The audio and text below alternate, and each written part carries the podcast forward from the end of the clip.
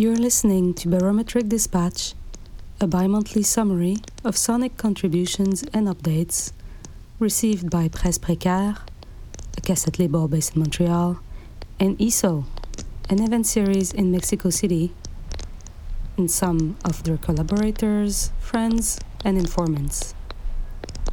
In this third episode, Imaginary Rivers by Elena Solis and Antonia Alarcón, found and made sounds by Arturo Hernández Alcázar, some unused material retrieved from the archives of Filmworks by Julie Doucet and Anne Jacques.